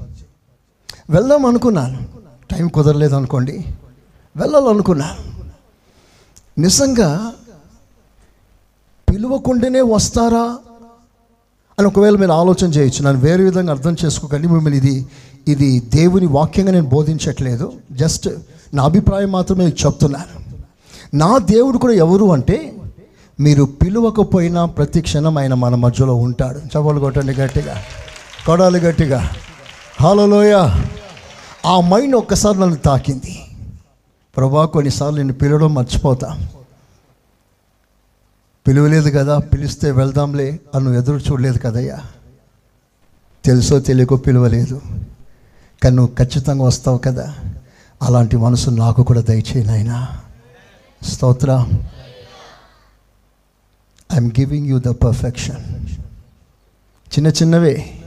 కానీ ఇందులో పరిపూర్ణత దాగి ఉంది. నిజంగా మీ వినికిడిలో ఈ మాటలన్నీ కూడా ధన్యములై ఉన్నవి. అందరు చేతులెత్తి ఆమెనంటారా హలోయ విన్నాడండి అబ్రహాం విన్నాడు. తన తమ్ముని కుమారునికి నష్టం కలిగిందని వెంటనే బయలుదేరాడు. తన ఇంటి అలవర్చిన మూడు వందల పద్దెనిమిది మందిని పట్టుకొని బయలుదేరాడు. మరి యుద్ధం అది. తనకంటే చిన్నవారు కాదు. తనకంటే విస్తారమైన ప్రజలు పెద్ద సైన్యం. ప్రాణం పోయే అవకాశం ఉంది. దెబ్బ తగిలే అవకాశం ఉంది. రక్తం కారే అవకాశం ఉంది. కాలు చెయ్య తెగే అవకాశం ఉంది. అవసరమైతే ప్రాణమే పోయే అవకాశం ఉంది. ఇన్ని వాటికి భరించి ఇంత నష్టమైన పర్వాలేదు ప్రాణం పోయినా పర్వాలేదు అని తెగించి కేవలం తన తమ్ముని కొడుకును సహాయం చేస్తామని కాపాడాలని భారం గలవాడై వెంటనే సహాయం కొరకు బయలుదేరాడు. ప్రాణాన్ని కూడా లెక్క చేయకుండా సహాయం చేయటానికి వెళ్ళాడు. మంచోడికి కాదు ద్రోహం చేసిన వారికి. అది నా పాయింట్ అసలు. అందుకే అబ్రహాంను చూడండి అంటాడు. మంచోడి కొరకు ఎవడైనా ప్రాణం పెట్టవచ్చు. చెడ్డోడి కొరకు పెడతాడా ఎవరైనా? అది ఏసయ్యలో మాదిరి మనం చూసాము. ఇప్పుడు అబ్రహాం అలాంటి వాడే. తనకు ద్రోహం చేసిన ద్రోహం చేసిన తన కుమారునికి ప్రాణము కూడా ఇవ్వటానికి సిద్ధపడ్డాడు. ఎలాగైనా అతను సహాయం చేయాలని తీర్మానం చేసుకున్నాడు. ఒక మంచి మాట చెప్పన? విన్నాడంతే. లోతు రాలేదు. తన ఇంటి వారు రాలేదు.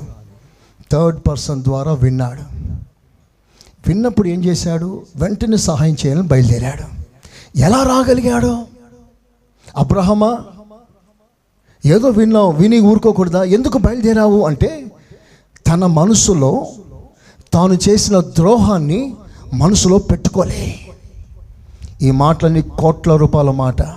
వీలైతే మీ హృదయాల్లో చెక్కుకోండి రాసుకోండి అలాంటి సమయాల్లో పాటించే కృపను పొందుకోండి. స్తోత్రం చెప్పండి గట్టిగా. అబ్రహాం మనసులో తాను చేసిన ద్రోహాన్ని పెట్టుకోలే. అలా పెట్టుకొని ఉంటే మంచిగా అయింది వాడికి. అలాగే కావాలి అని చెప్పేవాడు.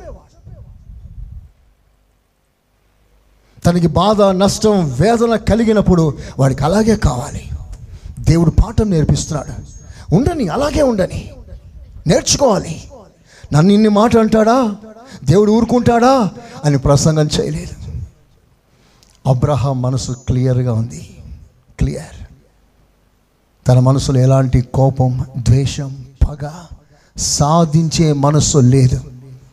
అందుకే తనకు ద్రోహం చేసిన సహాయం చేయటానికి బయలుదేరాడు. ఒకసారి చప్పట్లతో దేవుని కనపరచండి కోటలు గట్టిగా హలోయ వెంటనే లోపడ్డాడు ఒకవేళ దేవుడు మాట్లాడాడేమో అబ్రహాం ఇదిగో నీ తమ్ముని కుమారుడు ఆపదలో ఉన్నాడు.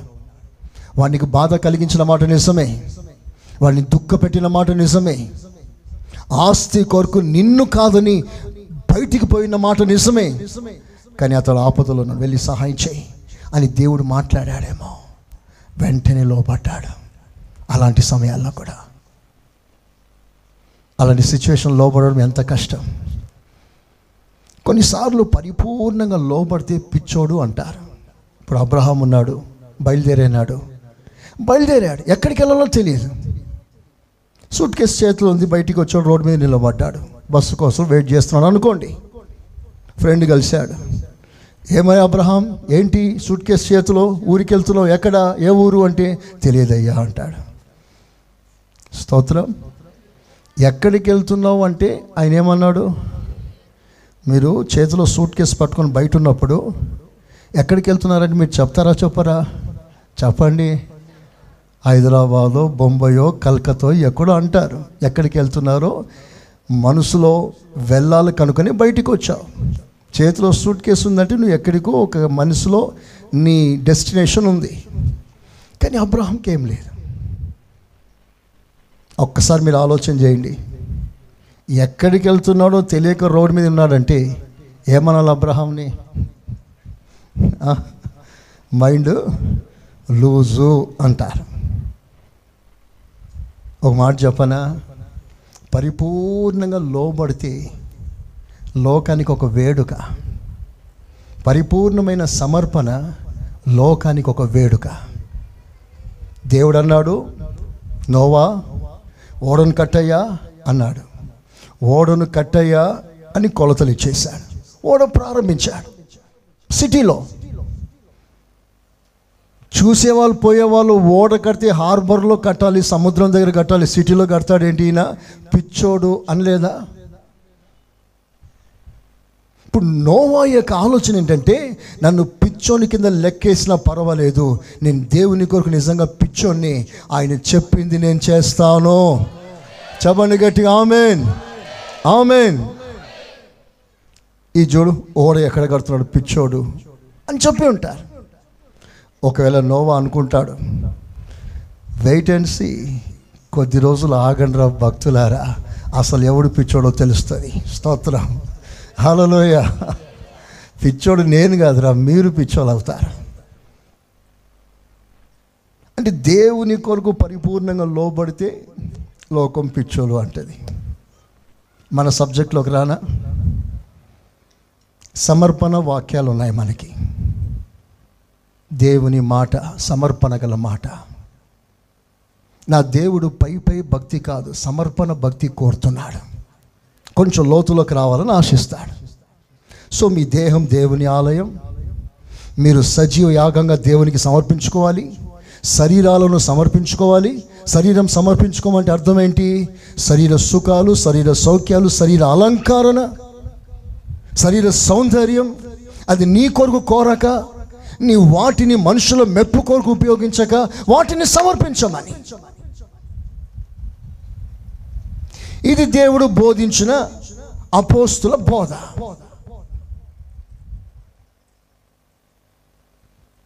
ఇది సమర్పణ బోధ. మీ శరీరాలు సజీవ యాగంగా దేవునికి సమర్పించండి అని అనేక సార్లు మీరు విన్నారు. వింటూనే ఉన్నారు. దేవుడు సాక్షి. మీరందరూ సాక్షి. అనేక సార్లు ఆభరణాల గురించి మాట్లాడాను. ఎందుకు ఆభరణాల గురించి అంత ఖచ్చితంగా ఎన్నిసార్లు మాట్లాడాను? ఎందుకు మాట్లాడానంటే ఆభరణం ఒక విగ్రహం. ఇట్స్ అన్ ఐడల్ ఆ రోజుల్లో విగ్రహారాధన చేస్తూ ఆ విగ్రహానికి ఉన్న ఆకారమే ఆభరణాలుగా ధరించి వేసుకున్నారు. చరిత్ర మాత్రమే కాదు బైబిల్లో కూడా మాట రాస్తుంది. చూడండి ఆది కాండం ముప్పై ఐదో అధ్యాయం అందరు తీయండి ఆ మాట. జెనిసిస్ ఆది కాండం ముప్పై ఐదవ అధ్యాయం. మూడో వచ్చిన ఒకటి రెండు మూడు. వన్ టూ త్రీ దేవుడు యాకోబుతో. నీవు లేచి బేతేలకు వెళ్ళి. అక్కడ నివసించి. నీ సహోదరుడైన ఏసావు ఎదుట నుండి. నీవు పారిపోయినప్పుడు నీకు కనబడిన దేవునికి అక్కడ బలిపీఠమును కట్టమని చెప్పగా. యాకోబు తన ఇంటి వారితోనూ తన యొద్ద ఉన్న వారందరితోనూ మ్. మీ యొద్దనున్న అన్య దేవతలను పారవేసి మీ యొద్దనున్న ఐడల్ ఐడల్ ఐడల్ ఇమేజెస్ విగ్రహారాధనకు సంబంధించిన విగ్రహాలను మీ యొద్ద నుండి తీసి పారవేయండి. మిమ్మును మీరు శుచిపరచుకొని మిమ్మల్ని మీరే శుద్ధి చేసుకోండి. మీ వస్త్రములను మార్చుకొని మీ వస్త్రాలు చక్కగా మార్చుకోండి. మనము లేచి బేతులకు వెళుదాం. మనం దేవుని మందిరానికి వెళ్దాం. స్తోత్రం చెప్పండి గట్టిగా. అంటే దేవుని మందిరానికి వెళ్ళే భక్తుల ప్రవర్తన అలా ఉండాలని కోరుకుంటున్నాడు. దేవుని మందిరానికి వెళ్ళే భక్తులు ఇలా ఉండాలట. విగ్రహాలు తీసేయండి వస్త్రాలు చక్కగా మార్చుకోండి. లోకస్తులు వేసినట్లుగా వస్త్రాలు వేయకూడదు. మన వస్త్రాలు పద్ధతిగా ఉండాలి. ఇది చెప్పేసరికి అప్పుడు విగ్రహాలు తీశారు. చూడండి ఏం చేశారు వాళ్ళు? నాలుగో వచనము. ఆ. వారు తమ యొద్దనున్న వారు తమ యొద్దనున్న అన్య దేవతలన్నిటినీ అన్య దేవతలన్నిటినీ తమ చెవులనున్న పోగులను తన చెవులో ఉన్న పోగులను యాకోబునకు అప్పగింపగా యాకోబునకు అప్పగింపగా యాకోబు శగము దగ్గరనున్న మస్తకి వృక్షము కింద వాటిని దాచిపెట్టాను. సమాధి చేశాను. Buried buried. సమాధి చేసేసాడు ఏం సమాధి చేశాడు? విగ్రహం. యాకోబు అన్నాడు నా ప్రియమైన కుటుంబీకులారా మీ విగ్రహాలన్నీ తీసి పడేయండి దేవుని మందిరానికి వెళ్దాము అన్నాడు. ఆ మాటకి వీళ్ళందరూ ఏం చేశారు? విగ్రహాలతో పాటు చెవులు ఉన్న పోగులు కూడా తీశారు. యాకోబు చెవులో పోగులు తీయమనిలే విగ్రహాన్ని మాత్రమే తీయమన్నాడు. సో విగ్రహాన్ని తీయమన్నప్పుడు చెవులో పోగు కూడా తీశారు. అంటే చెవులలో పోగు కూడా ఒక విగ్రహం. అదే మా బాధ. ఇది సమర్పణ బోధ. ఆభరణాల్లో ఏ ఆభరణమైన చంద్రవంక సూర్యవంక నక్షత్ర వంక ఇదే కదా డిజైన్స్. అదొక విగ్రహం. అది మీ మీద ఒక దోషం అన్నాడు. సో ఈ సమర్పణలోకి రండి అంట. ఎంతోమంది వచ్చారు. మన సంఘంలో మొదట్లో చాలా ఆభరణాలతో వచ్చిన వాళ్ళు ఉన్నారు. వాళ్ళందరి మాటలు వినగా వినగా వినగా ఎంతోమంది మోర్ దెన్ ఎయిటీ పర్సెంట్ మా సంఘంలో అందరు నగలను సమర్పించేశారు. స్తోత్రం చెప్పండి గట్టిగా. ఒక మాట చెప్పాలంటే ఈ మందిరం అంతా బంగారంతోనే కట్టాను. స్తోత్రం చెప్పండి గట్టిగా. హలోయ నిజమండి ఈ మందిరం అంతా బంగారంతో కట్టాను అలాగని తొవ్వి చూడకండి బంగారం ఉందా లేదా అని. బంగారం అమ్మి డబ్బులు తీసుకొచ్చి మందిరం కట్టారు ఇప్పుడు వినండి అలాగున సమర్పించుకుంటే లోకం మిమ్మల్ని ఏమంటుంది? చూసారా? మీరు వాక్యానికి లోపడ్డారు సజీవ యాగంగా మీ శరీరాన్ని సమర్పించుకున్నారు. ఈ భక్తిని లోకము వేడుకగా చూస్తుంది. అసహించుకుంటుంది. పిచ్చోలు అంటది. అలాంటి ముద్ర పడకూడదని కొంతమంది ధరించి ఉంటారు. నేను అంటాను మనుషుల ముఖస్థుతి వద్దమ్మా. మనుషులు మనల్ని ఏమంటారో ఆ మెప్పు మనకొద్దు. రేపు దేవుడు మెచ్చుకోవాలి ఈరోజు మెచ్చుకోవాలి. అలా మెచ్చుకోవాలంటే ఆయన పద్ధతి ప్రకారంగా ఈ లోకంలో నువ్వు జీవించాలి. స్తే స్తోత్రం చెప్పండి మంచిగా. చెప్పండి గట్టిగా. ఇంకా గట్టిగా. సజీవయాగముగా మన శరీరము సమర్పించి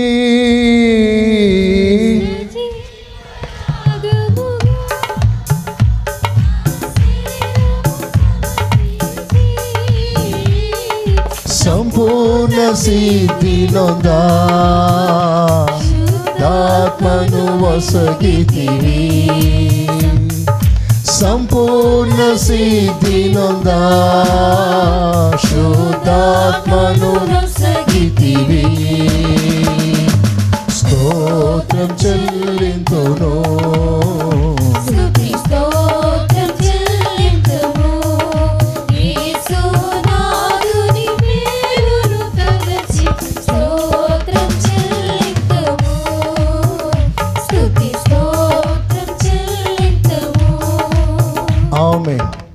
ఆయన వస్త్రాలను కూడా తెలుపును ప్రేమిస్తాడు అని అనేక మార్లు చెప్పాను.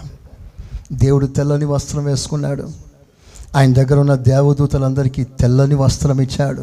ప్రైజలా రేపు నువ్వైనా నేనైనా పరిశుద్ధుల లెక్కలో చేర్చబడినప్పుడు మీకు ఇవ్వబడే వస్త్రం రెడ్ బ్లూ పింక్ కాదు. వైట్ డ్రెస్ ఇస్తాడు దేవుడు. తెల్లని బట్ట అని రాస్తుంది బైబిల్లో. రేపు నిత్యంలో మనందరం వైట్ డ్రెస్ అయిపోతున్నాం ఆమె హలోయ ఒకవేళ మీరు అంటారేమో అయ్యా అయ్యా నాకు వైట్ అంత ఇష్టం లేదయ్యా. నాకు వైట్ వద్దయ్యా అంటే నీకు పరలోకం ప్లేసే లేదంటాడు. ఎందుకంటే పరలోకం అంతా వైట్ డ్రెస్ అయ్యి స్తోత్రం. హలోయ మళ్ళీ మీరు? స్తోత్రం. Colour colour what colour do you like? నాకు పింక్ ఇష్టం.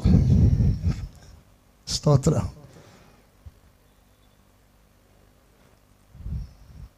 ఇది కూడా నేను ఒక సమర్పణ గల బోధగా నేను మీకు చెప్తున్నాను. ఎప్పుడైతే లోతైన ప్రతిష్టలోకి వస్తామో ఇవన్నీ మారాలి.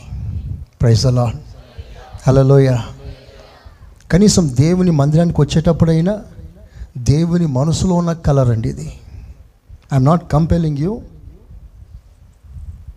ఆ ప్రతిష్టలోకి రమ్మని మిమ్మల్ని పిలుస్తున్నాను. మీకు మీరే ప్రతిష్ట చేసుకోవాలి. రాను రాను రాను దేవుని సన్నిధికి వచ్చేటప్పుడు తెల్లని వస్త్రాలు వేసుకొని రండి. ఎవరికి లేదో పేర్లు ఇవ్వండి నేను కుట్టిస్తాను. నిజం కుట్టిస్తాను. ఎవరికైతే వైట్ డ్రెస్ లేదో చెప్పండి నేను కుట్టిస్తాను నేను చనిపోయే లోపు సంఘమంతా వైట్లో ఉండాలని కోరుకుంటున్నాను. స్తోత్రం. సరే ఓకే. అబ్రహాం ఎవరయ్యానంటే విధేయత గలవాడు. అబ్రహాం ఎవరయ్యానంటే భారం గలవాడు. ఆత్మల భారం. ఇంకో విధంగా చెప్పండి కాపాడే మనసు. ఎలా కాపాడగలుగుతున్నాడంటే హృదయంలో ఏ చేదు పెట్టుకోలేదు కనుక కాపాడగలుగుతున్నాడు. ఒక వ్యక్తి కొరకు పూట పడగలుగుతున్నాడు కారణం తన మనసులో ఏది పెట్టుకోలేదు. ఇస్ క్లీన్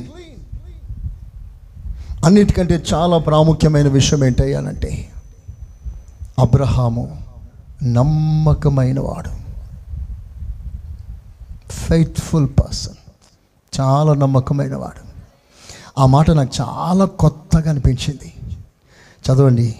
ఆది కాండం పద్నాలుగవ అధ్యాయం.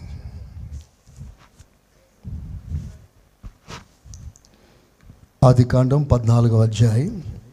ఇరవై ఒకటో వాక్యం చూడండి. సుధమరాజు మనుషులను నాకిచ్చి ఉమ్, ఆస్తిని నీవే తీసుకొనమని. అబ్రహాముతో చెప్పగా చెప్పగా అబ్రాము. నేనే అబ్రామును ధనవంతునిగా చేసినని నీవు చెప్పకుండానట్లు ఒక నూలు పోగైనను ఒక నూలు పోగైనను చెప్పుల వారైనను చెప్పుల వారైనను నీ వాటిలో ఏదైనాను తీసుకున్న నీ ఎద్ద నుండి ఏది తీసుకోనని ఆకాశమునకును భూమికి ఆకాశానికి భూమికి నీ సృష్టికర్తయును సృష్టికర్తను దేవుడు. సర్వోన్నతుడైన దేవుడు యెహోవా ఎదుట యహోవ ఎదుట నా చెయ్యి ఎత్తి ప్రమాణం నా చెయ్యి ఎత్తి ప్రమాణం చేశాను. నా దేవునికి మాట ఇచ్చాను. ఆ మాట మీద నిలబడతాను. చబలు కొట్టు గట్టిగా. కొడలు గట్టిగా. గట్టిగా. ఏసయ్యా స్తోత్రం. ఆ మాట నాకు చాలా ఆనందం కలిగించింది. పెట్టెలు పెట్టెలు వచ్చిందండి. డాలర్లు వచ్చినాయండి. ఫండ్స్ వస్తాయండి. అప్పుడు యథార్థంగా చెప్పిన సాక్ష్యం ఏంటంటే నా దేవునికి నేను మాట ఇచ్చాను. డాలర్ల మీద ఆధారపడను. విశ్వాస జీవితం చేస్తాను. సంఘం ఇచ్చింది సేవను కడతాను అని మాట ఇచ్చాను. ఆ మాట మీదనే నేటి వరకు నిలబడే కృప దేవుడు మాకు ఇచ్చాడు ప్రైజ్ అలాడ్ మీరు ఏదైనా మాట ఇచ్చారా? ఆ మాట మీద నిలబడండి నిలబడండి. అబ్రహాం నమ్మకమైన వాడు. అందుకని అబ్రహాం ఒక స్నేహితుడు అన్నాడు. ఇస్ మై ఫ్రెండ్ ఫ్రెండ్ ఎందుకు ఫ్రెండ్ అన్నాడు? మాట ఇస్తే నెరవేరుస్తాడు. మాట మీద నిలబడతాడు. అబ్రహాంను చూడండి. దేవునికి మాట ఇచ్చాడట. నేను ఏది ఆశించనయ్యా? అంటే అబ్రహాం మనసులో డబ్బు కంటే ఎక్కువగా దేవునికి స్థానం ఇచ్చాడు. చేతులెత్తి ఏసై స్తోత్రం చెప్పండి. అబ్రహాంని స్కాన్ చేస్తే ధనమా దైవమా అని ప్రశ్నిస్తే ధనము కాదు దైవమే అంటాడు అబ్రహాం. బైబుల్ ఒక యవనస్తుడు దైవం కాదు ధనము అన్నాడు. ఆ కోవకు చాలామంది చెందిన వారు ఉంటారు సంఘాల్లో. డబ్బు కొరకు దేవుని దేవుని కార్యాన్ని చాలా ఈజీగా పక్కన పెట్టేస్తారు. చాలా ఈజీగా. ఒక్క పూట కూటి కొరకు జ్యేష్ఠత్వాన్ని అమ్ముకున్న ఏసావు యొక్క భ్రష్టత్వంని పోలి ఎందరో ఈ రోజున ఉన్నారు. డబ్బు కొరకు సేవను అమ్ముకునే వాళ్ళు ఉన్నారు డబ్బు కొరకు రక్షణ అమ్ముకునే వారు ఉన్నారు డబ్బు కొరకు వారు విన్న సత్యాన్ని అమ్ముకునేవారు ఉన్నారు డబ్బు కొరకు. డబ్బు కొరకు ఎంత ఎంత తీవ్రమైన దీన హీన స్థితిలో దిగిపోవడానికి కూడా సిద్ధపడతారు. పనికి మాల డబ్బు కొరకు. అబ్రహమా నీకు డబ్బు ముఖ్యమా? దేవుడు ముఖ్యమా? అని ప్రశ్నిస్తే నాకు ఎంత డబ్బులు ఇచ్చినా నాకు వద్దయ్యా. నేను దేవునికి మాట ఇచ్చేశాను డబ్బు కావాలి. అది నువ్విస్తేనే నేను తీసుకుంటాను. ఎంత నమ్మకమైన మనసు అండి మాట ఇచ్చాడే ఆ మాట మీద తగిన కాలమున శోధన వచ్చిన కాలమున రాజ ఏకంగా ఆఫర్ ఇచ్చాడు. నీకెంత కావాలనే ఇస్తాను తీసుకో. నీ సేవని నాకు ఇచ్చేసాయి. బోర్డు మార్చుకోమన్నాడండి. జస్ట్ బోర్డు మార్చుకో. మినిస్ట్రీ పేరు మార్చేయి. నీ సేవకులు నాకు ఇచ్చేయి. నీ ఉన్న ఆ బోధ ఉపదేశం రక్షణ ఈ ఈ విశ్వాస వాక్యాలు నాకు ఇచ్చేసాయి. నీకు ఎంతైనా డబ్బులు ఇస్తాను. ఇవ్వలేను. నా దేవునికి నేను మాట ఇచ్చాను. చివరి వరకు ఆ మాట మీద నిలబడి ఉంటాను. ఆ సమర్పణ నమ్మకత్వం నమ్మకమైన మనసు మనందరికీ దేవుడిచ్చునుగాక. ఆమె మీరు దేవునికి ఏం మాట ఇచ్చారో ఒకసారి జ్ఞాపకం చేసుకోండి. ఎన్నిసార్లు విరిచావో జ్ఞాపకం చేసుకో. ఇక మీదటనైనా అబ్రహాంను వలె నమ్మకంగా ఉండి కృప పొందుకొని యథార్థంగా జీవించు.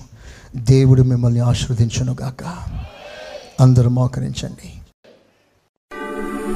మన ప్రభు యేసు క్రీస్తు కృప తండ్రి అయిన దేవుని ప్రేమ పరిశుద్ధాత్మ సహవాసం మనకును సకల పరిశుద్ధులకును సదాకాలం తోడై ఉండునుగాక ఆమెన్. ఆమెన్. మీరు వినుచున్న ఈ పాస్టర్ సురేష్ గారి ప్రసంగాల క్యాసెట్ అదేవిధంగా మీకేమైనా ప్రార్థనావసరతలు ఉన్న ఎడల సంప్రదించండి. మా చిరునామా. Pastor Suresh glorious ministries FCI Ramagundam. మా cell numbers nine five zero double two double two triple one మరియు double seven zero two double nine double one double eight.